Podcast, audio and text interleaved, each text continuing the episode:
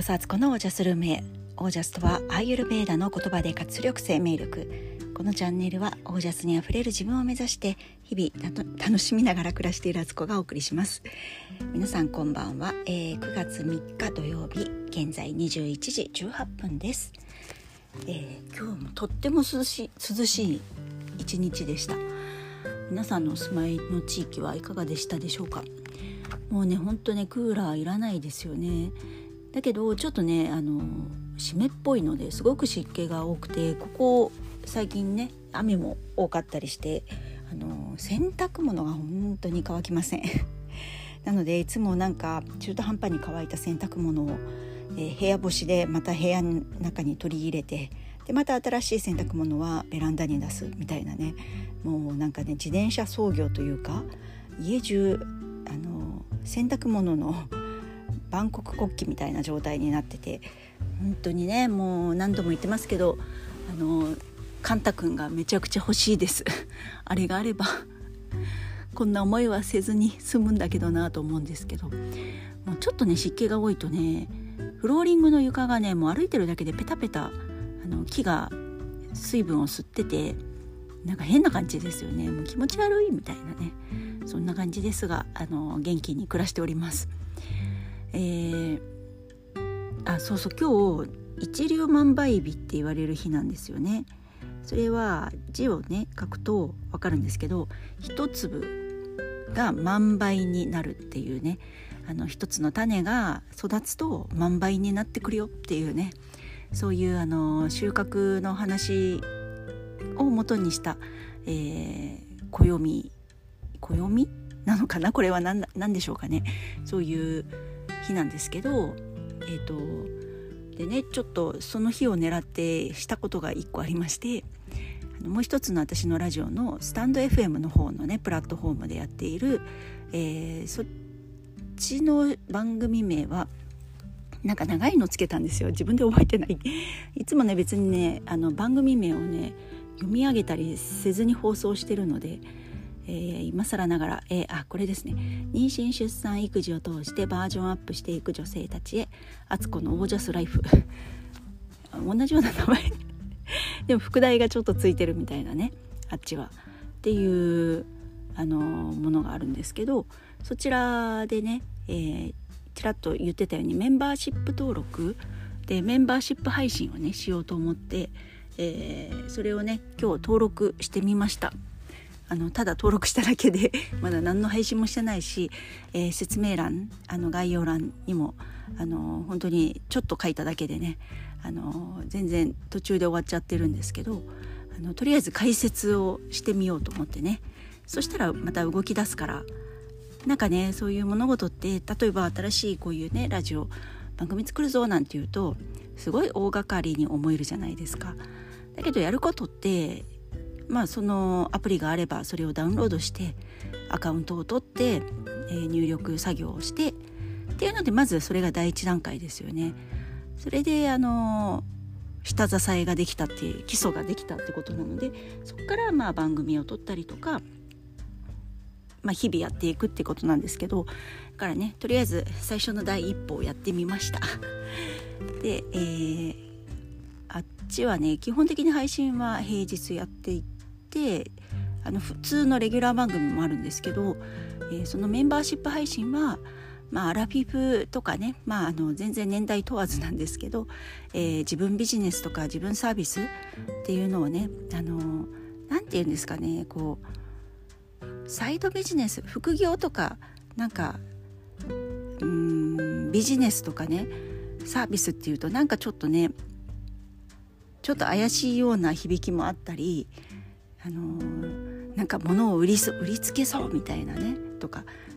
なんかギラギラしてるみたいな感じに聞こえちゃうかもしれないんですけどそういうわけじゃなくて今までの自分のこう人生経験とか知恵とかを含めてそれをねあの誰かのために役立てたい役立てるんだったら本望ですみたいな感じで。でそれをねあの必要な人にあの届けられる形でねその必要な人たちが受け取りやすい形にこうね、あのー、形を整えて、えー、やっていくっていうのが、あのー、ある意味それが気づいたら喜ばれて、まあ、お金にも変わってでみんなが豊かになるイメージですよね。そのお金の面ではあのサービスを提供した方が豊かになるんだけれども受け取った方もそのサービスの内容だったりあの知識とかね情報とか何か実践するとか気づきとかそういうものを受け取るわけでそういう物々交換ですよね。なんかそんなイメージがあるんですけど、まあ、そういうことをこうアラビフ世代でもねこの今の時代の流れをあの利用させてもらいながらで流れに流れに置いてかれないようにあの頑張るとこは頑張ってねやっていくみたいなあの等身大の姿を見せられたらなと思っていてこの先やっぱりね自分ビジネスを持っている人ってすごく強いと思うしめちゃくちゃ人生楽しいんですよね。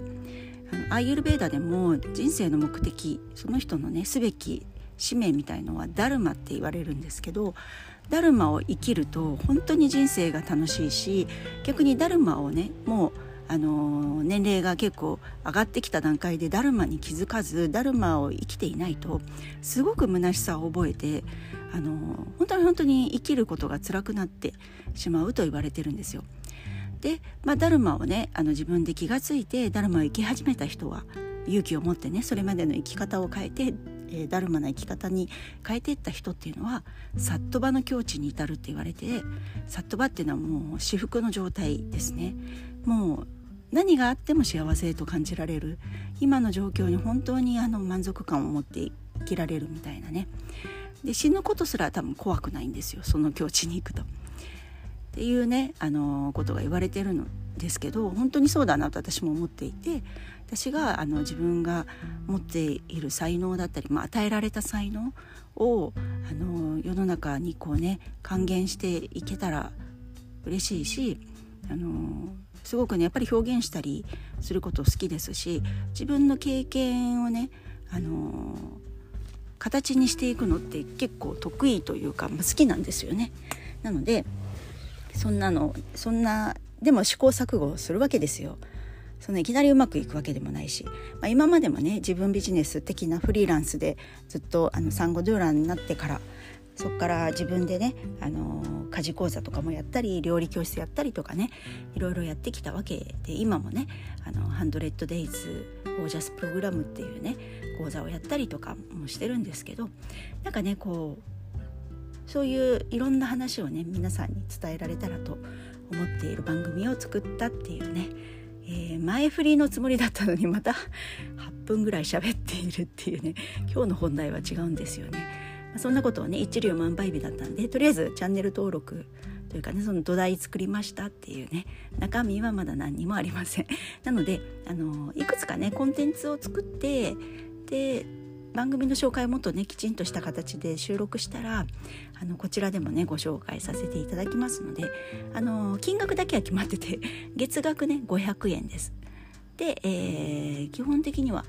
週1 1回ないし2回の配信は必ずしたいなと思っているのと、えー、あとライブ配信でメンバーシップの人だけに、えー、ライブ配信をね、えー、週1ぐらいのペースでやっていけたらなと思っています。はい、まだちょっと構想段階というかね大体そんな感じですけど、ま、ちょっとあの細かいところは変わる可能性はありますけどそんな感じなのでもし興味ある方はね是非そちらにも遊びに来ていただけたら嬉しいです。って言ってる間にもう9分ですね。はい今日の本題です、えー、体の中のデトックスっていう話をしたいと思うんです。あのうち猫が2匹いましてね、えー、猫ってすごい不思議なんですけど流れてる水を飲むのが好きなんですよ。特にうちのあの大きい方の猫のねアメリカンショートヘアのルークは昔からねあの水をちゃんと餌の横に置いといてあげてもその水ってあんまり飲まなくて実際飲んでるお水っていうのはみんながトイレ行った後にトイレ流してあの手を洗うところに水がバーッと流れるじゃないですかタンクに溜まるようにねその水を飲みに行くんですよね。あの器用にねあのなんかこうベロをうまく使ってね上から落ちてくる水をね一生懸命飲んでるんですよ。いやそうか猫はこういうのが好きなんだと思ってしばらくはそこの水をね飲ませてたんですけどあのまあ綺麗な水だからね別にあのトイレ流れる前の水だからね綺麗なんですけどあのペットショップとかであのこうウォーターファウンテンっていうのを見つけてまああの猫を飼ってる方はよく知ってると思うんですけどそのねあのウォーターファウンテンっていう水がこう噴水みたいに出てくる。お水でこうずっと循環するんですよね。それをねあの買ってずっと喜んで飲んでるんですが時々ねそのモーターがねこううまく作動しなくなる時があるんです。で、えー、私はそれをねその水の交換っていうのは2日に1回必ず全部あの分解してその入れ物をねでうんとホースホースっていうか何て言ったらいいのかなあの管になってる部分とかもきれいに洗って、えー、お水を新しいのを入れてであの準備してあげるんですけどそれがね時々そのモーターがうまく回らなくてうんともすんとも言わないから電源入れてもで一回交換してもらったんですけどやっぱりね時々詰まるんですよ。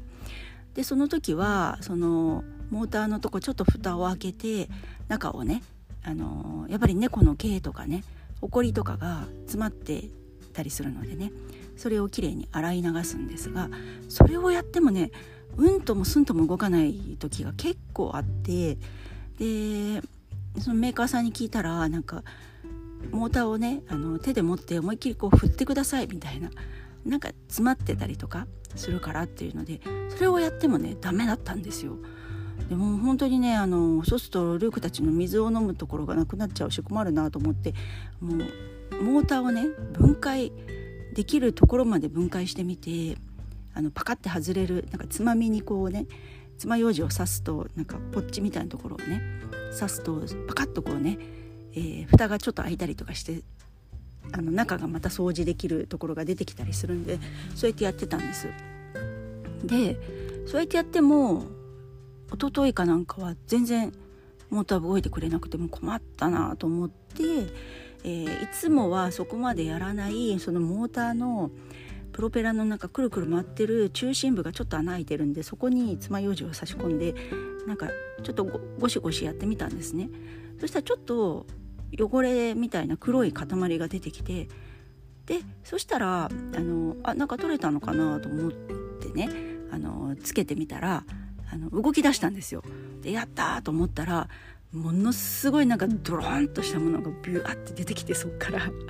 あの猫のその水飲みのところぐるぐるぐるぐるそれがね回っててあのヘドロヘドロみたいなねすごいのが出てきたんですよ。で逆にねめっちゃ気持ちよくてそれ見てたらなんかもうすごいこびりついちゃってあの元凶になってたものがねブワーッと飛び出してきたんですよ。なんだこりゃと思って あのそっからねあれなんかすごいのがついてたんだなと思ってすごい観察してたんですね。であのー、その入れ物って水しか本当に入れてないので、まあ、多少ね空気中のそのほこりとかさっきの猫の毛とかはあるにしてもあんな汚れがつくのかなっていうモーター新しくなって3ヶ月ぐらいしか経ってないからそんなにね何年も使ったものではないのにすっごいものが出てきたんですよ本当に。逆にねずっとそれそういう状態のものの中を水が通ってきてたんだと思うと猫たちに申し訳ないなと思ってるぐらいでした。それぐらいのすごいものが出てきたんですよ。でいやーなんか水だけでもう23ヶ月経つとこんななんか汚れみたいのがついちゃうんだって、まあ、中でね繁殖してるんだと思うんですけどねあのなんカビではないけど何でしょうかねあれはなんかすごいものが本当に毛みたいななんかね出てきたんですよ黒い毛が出てきたんですよ。で今日ねまた分解してきれいにする日だったんで2日に1回はそうやってやってるんででもきれいにしてやれと思ってすごいこうねあの綺麗にしたつもりだったんですけどまたねうんともすんとも動かなくなったんですよ。あえーってあんな汚れが取れた後なのにこれで動かないって困るんだけどなと思って今まで外せないと思っていたプロペラの部分がなんかねあの爪楊枝でこうクイクイクイクイやってたらねパカッて取れたんです。そしたらそのプロペラの軸の部分のところにものすごいまた黒いのがついてて黒いって言っても硬くない汚れで本当に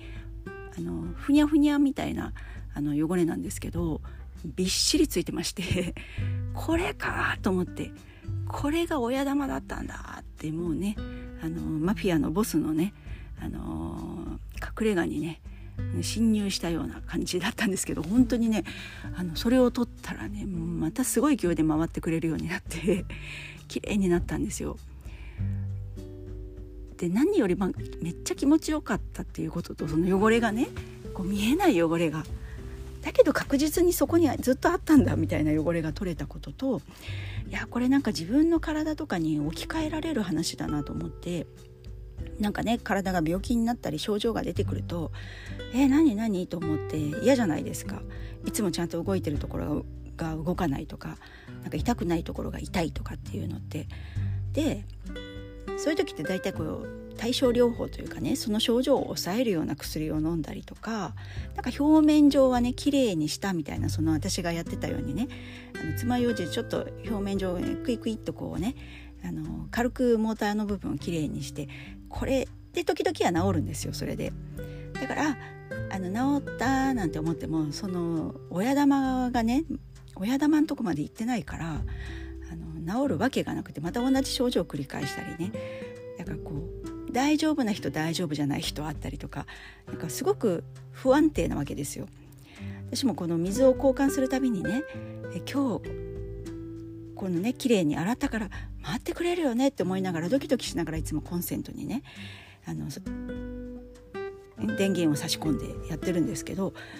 やっぱりねなんかこういつもね不安なんですその状態って確実に大丈夫と言い切れないから自分で綺麗にはしたけどそんなね親玉のとこ行けるルートを知らなかったのであの本当にそういう状態になってるって気づいてもないしこれがね本当に体の奥深くにねやっぱりそうやって長年生きてればね檻みたいなものがね溜まってきたり毒素も溜まるし、まあ、劣化したりとかねしてるわけですよ。なんかねなんかこう人のたかだかこの猫の水の機械でさえそういう状態に数ヶ月でなったりするってことは人間の体って本当何十年と付き合うわけじゃないですか。でやっぱりねこう日常のケアと時々はねそういう大掃除みたいなことをしないと体も悲鳴上げるよなみたいな原因不明の病気にもなるよねってでそれをねそこの親玉のとこまで踏み込んでくれるそれに気づいてくれるお医者さんとかそういうね周りのなんかあのサポートがあればいいですけど結構気づかないんですよね。ここまでや綺麗にしたから治るはずじゃんって私もそそのねモーターを掃除しながら思ってたわけですよ。これ以上私何しろっていうのっていうふうに思ってたっていうね。からいやーなんかでもあんな汚れがねドラーンと取れたらねもう本当に若返っちゃうなとかって思って体に置き換えたらね。なんで体に置き換えたっていう感じなんですけどいやでもすっごい爽快感があったんですよね。自分の体の中ね大掃除したいなって掃除が好きだけど体を掃除したいってもう本当に掃除好きも程があるっていう感じなんですけどいやだからね今あのちょっとやってるんです腸管クリーニングっていうのをねプログラムの中であのオージャスプログラムの中でやってるんですけどそれが終わったところで次はねあの肝臓デトックスっていうのがあるんですよね。これをねやりたいなって石黒先生のスクールに入ってる時に1回だけねそのスクールの中でやってその時にめっちゃその効果をやっぱり感じたんですよね。まさにデトックスされるんですよね。でもそれがねニンニクを結構取らなくてはいけなくてめっちゃ家族からクレームを言われた覚えがありまして私。すっごい臭かったらしいんですよ私。3日間4日間。いや下手すりゃ5日間かな。5日間ぐらい。3日間そのニンニクとかリンゴとかそういうそういうのをスムージーみたいなしてね飲むんですけどひどかったみたいで私。長女がね特にねあのものすごい怒ってて私の入った後のお風呂に入った時にもお風呂中ひどくて匂いが「何なの?」みたいな感じでね叫ばれたんですよ だからねちょっと家族のクレームもちょっとね気になり気になるとこだし絶対に私はそのやってる間ね何人たりとも私は誰かと接触してはいけないと思ってるので外出したりとかねなんかどっかに行く予定がない時を選ばなくちゃいけなくてそれもねマンションのエレベーターとかでもね多分すごい匂いになるから乗っちゃうとねエレベーターにも乗らないつもりで生きていかなきゃいけないんですよ。その3日ないし結構後引くので5日ぐらい5日目ぐらいまで匂いがね臭かったらしいんですよね。でもねめっちゃやりたいんです。デトックスやっぱ必要だよなってその猫のねウォーターファウンテンを掃除して思ったっていうね 今日はそんな話をトータル21分しております。はい。いやでもそうやってねケアしていけばね体ってやっぱり元気なままでいられるっていうなんかすごい自信を持てるしなんかそこまで踏み込んだことが一回あればなんか調子悪いなとか同じような症状出ればそこをケアするってことがもう分かったっていうルートを知ってるっていうのもすごい強いことだなと思って。なのでねあの皆さんもなんか何かの折にはねデトックスされるといいと思います。日々のデトックスはねリンゴ酢とかレモン水を飲むことでかなりね日常的な予防ができるんですよ。それでもねいろいろ溜まってきたりはするのでね。で年に1回ぐらい、まあ、ファスティングをやってみたり、ね、肝臓デトックスってやつをね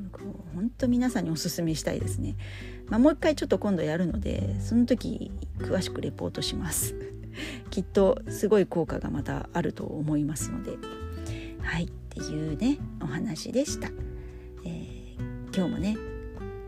聞いてくださって本当にありがとうございます、えー本当にねこうこの私のただただ喋ってるだけの話をねいつも最後の方まで聞いてくださってもう感謝感激でございます。ありがとうございます。では